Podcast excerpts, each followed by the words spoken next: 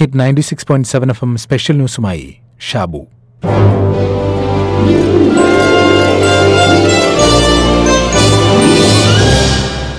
ഒന്നിന്റെ ശക്തിയെക്കുറിച്ച് നൂറാം വയസ്സിൽ ലോകത്തെ ഓർമ്മിപ്പിച്ച ക്യാപ്റ്റൻ സർ ടോം മോറിന് അന്ത്യാഞ്ജലി. രണ്ടാം ലോക മഹായുദ്ധകാലത്ത് സൈനിക സേവനമനുഷ്ഠിച്ച ക്യാപ്റ്റൻ ടോം മോറിനെ ലോകമാകെ ശ്രദ്ധിക്കുന്നത് രണ്ടായിരത്തി ഇരുപതിലെ കോവിഡ് മഹാമാരി കാലത്താണ് ലോകം മുഴുവൻ ലോക്ഡൌണിൽ കുരുങ്ങി നിൽക്കുമ്പോൾ ക്യാപ്റ്റൻ ടോം ചിന്തിച്ചത് ഈ നൂറാം വയസ്സിൽ തനിക്ക് എന്തു ചെയ്യാൻ സാധിക്കും എന്നായിരുന്നു.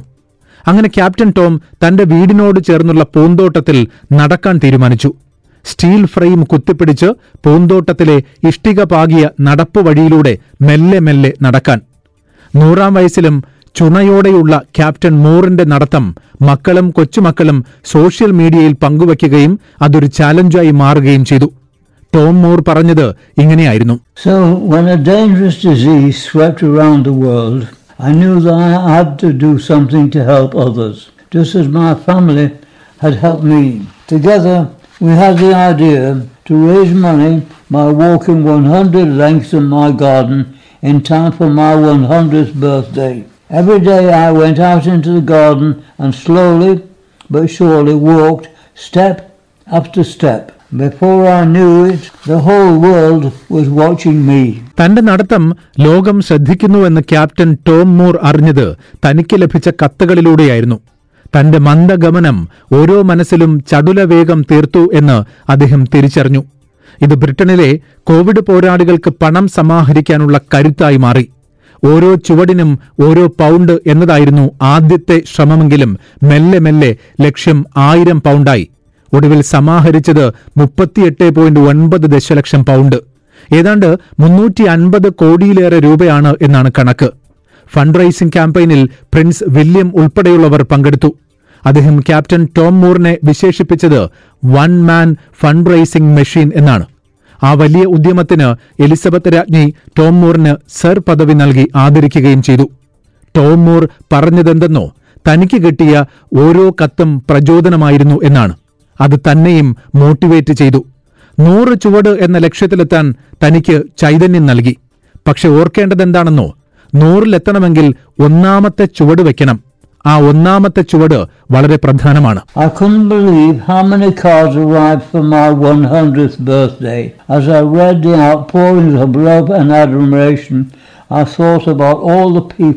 who'd written to me and what I would like to say in reply. For all those finding it difficult, the sun will shine on you again and the clouds will go away. Remember, tomorrow will be a good day. ബ്രിട്ടനിലെ national health സർവീസസിനായിരുന്നു ഈ പണം സമാഹരിച്ചത് നൂറ് തവണ പൂന്തോട്ടം നടത്ത ചാലഞ്ചിലൂടെ ലഭിച്ച പണം നടക്കാൻ സഹായിക്കുന്ന ഫ്രെയിമിന്റെ സഹായത്തോടെ വീട്ടുപൂന്തോട്ടത്തിൽ ധനസമാഹരണ ചാലഞ്ച് നടത്തിയ ടോമോർ പിന്നീട് സിമ്പലായി മാറുകയും ചെയ്തു. ടോമോർ നമ്മളെ വിട്ടുപോകുമ്പോൾ കോവിഡ് തന്നെയാണ് അദ്ദേഹത്തിന്റെയും മരണത്തിന് കാരണമായത്. പക്ഷെ നൂറാം വയസ്സിൽ ഈ മനുഷ്യൻ നമ്മോട് പറഞ്ഞത് ഒന്നിനെ പറ്റിയാണ് കോവിഡ് കാലത്ത് എനിക്ക് എന്ത് ചെയ്യാൻ കഴിയും എന്ന് ചിന്തിക്കുന്ന എല്ലാവരും ചിന്തിക്കേണ്ട കാര്യമിതാണ് കുറഞ്ഞപക്ഷം മറ്റൊരാൾക്ക് രോഗം പടർത്താതിരിക്കാനെങ്കിലും നമുക്ക് സാധിക്കും. ഒന്നിന്റെ പ്രത്യേകതയെക്കുറിച്ച്.